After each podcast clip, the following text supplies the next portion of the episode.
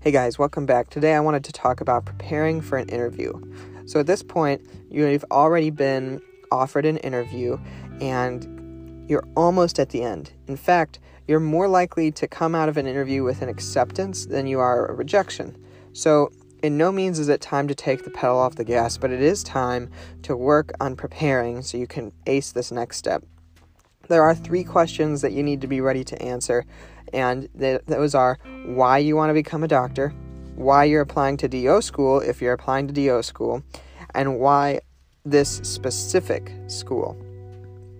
Now, these two or three questions are very important because in your secondary essay, you probably answered all of them. If you didn't, your personal statement must explain why you're a doctor, and that's okay. Now, what you do need to do when you're in the interview is make sure that there's continuity between what you've written in your secondary essays and what you're talking about. For example, if you say why this specific school and you pick one program, but you never mention it in an interview when they ask, they're going to be wondering, well, did they really internalize that program? Did they really want to do that? In fact, if you have the same reasoning on why a specific school in your secondary essays, but also in interview questions, you'll really blow them away if your case is open file. Now, if your interview is open file, that means that they're going to be able to look at your application and see what you've written and cross-examine it. Some schools do closed file interviews, which is also okay. That doesn't really matter if you're matching up. But in my opinion, I think it's always good to know what you're telling each school for the interview process. So look over your secondaries before you're going to interview and know those three questions. Why become a doctor? Why DO school if that's what you're applying to? And then why this specific school. So what I essentially did with my interviews was did research ahead of time to get the answers to why specific school. And by knowing these certain programs, I was able to sort of determine what the school really prides itself in. And that's what I recommend you do. Now, in addition, you need to be ready to answer some other questions that you may not be able to prepare for ahead of time. Like, for example, scenario-based questions. In these, they might give you a medically relevant scenario, such as taking care of somebody who doesn't want to be taken care of, or a belligerent patient, or something where you may have to make a decision and make a judgment call, like, would you see this patient, or what would you tell this family, or something. In these, you need to take a stance and come up with some answer. In these questions, they're really just looking, are you a critical thinker or are you just going to flounder? They want to see that you are actually thinking and processing and coming up with an intelligent answer, even if it's not necessarily a correct one, as most of these questions don't really have a correct one. They're just looking to see if you're processing what's going on. So these scenario-based questions are really good. There's a lot of examples on the internet that I'm not really going to go over right now, but be ready to answer those questions as well. Now, the last thing that I wanted to talk about in terms of questions to answer is that questions that you're going to answer, the questions that you're going to ask to the school. You need to go in with a list of questions, at least one or two that you are going to ask the interviewers. This also cannot be information that you found or could find on their website, like how big is your class? What's your average GPA of acceptance? This needs to be overarching broad questions like, what is the culture of this institution? Something where only people who go there and work there could answer. That will really put you out in front of everyone else to have really solid questions. So now that we're about done with the questions, it's also important to have a certain mindset.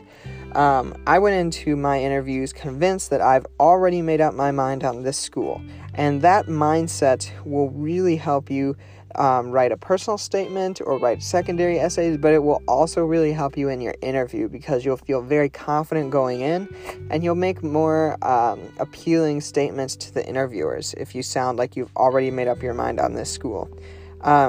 Now, a couple ways that you can show that you're really serious about the school is bring something to write with. Bring a notebook or a pen or pencil, just something very professional like a portfolio. nothing from like an office supply store that looks like it could be used for a college class.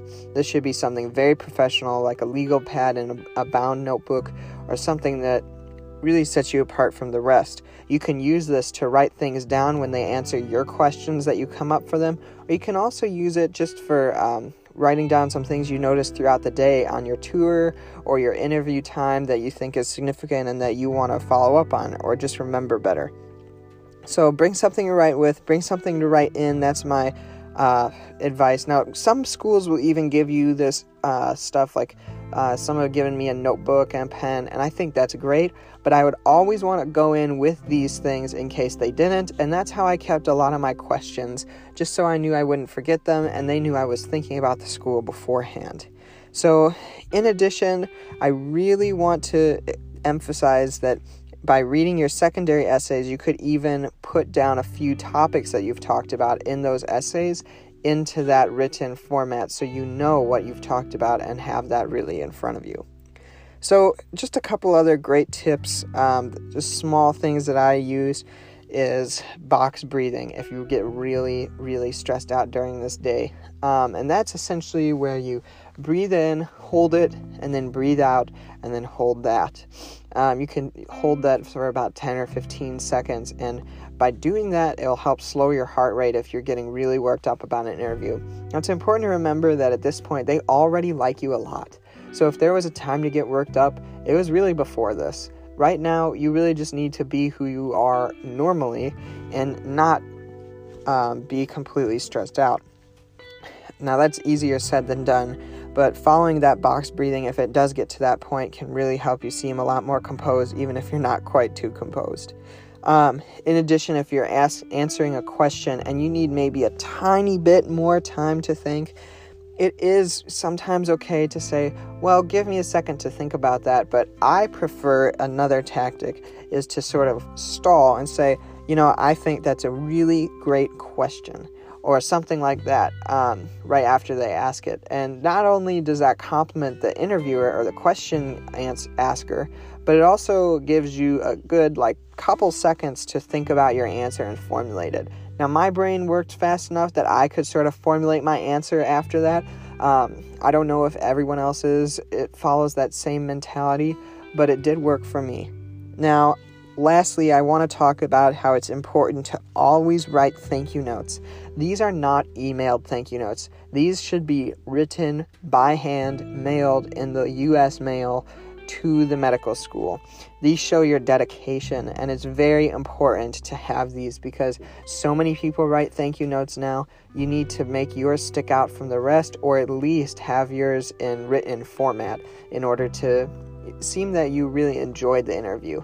I'm not on a medical school admissions committee, obviously, but I know from my experience in life in general, it's just great to get a thank you note. So follow these steps. It'll definitely help you out. Make sure that you go into your interview confident, because at this point, you're already more likely to get admitted than denied. So go in confident. Good luck, guys. And as always, if you have any questions, shoot me an email, medlifequestions@outlook.com. Thanks. See you next time.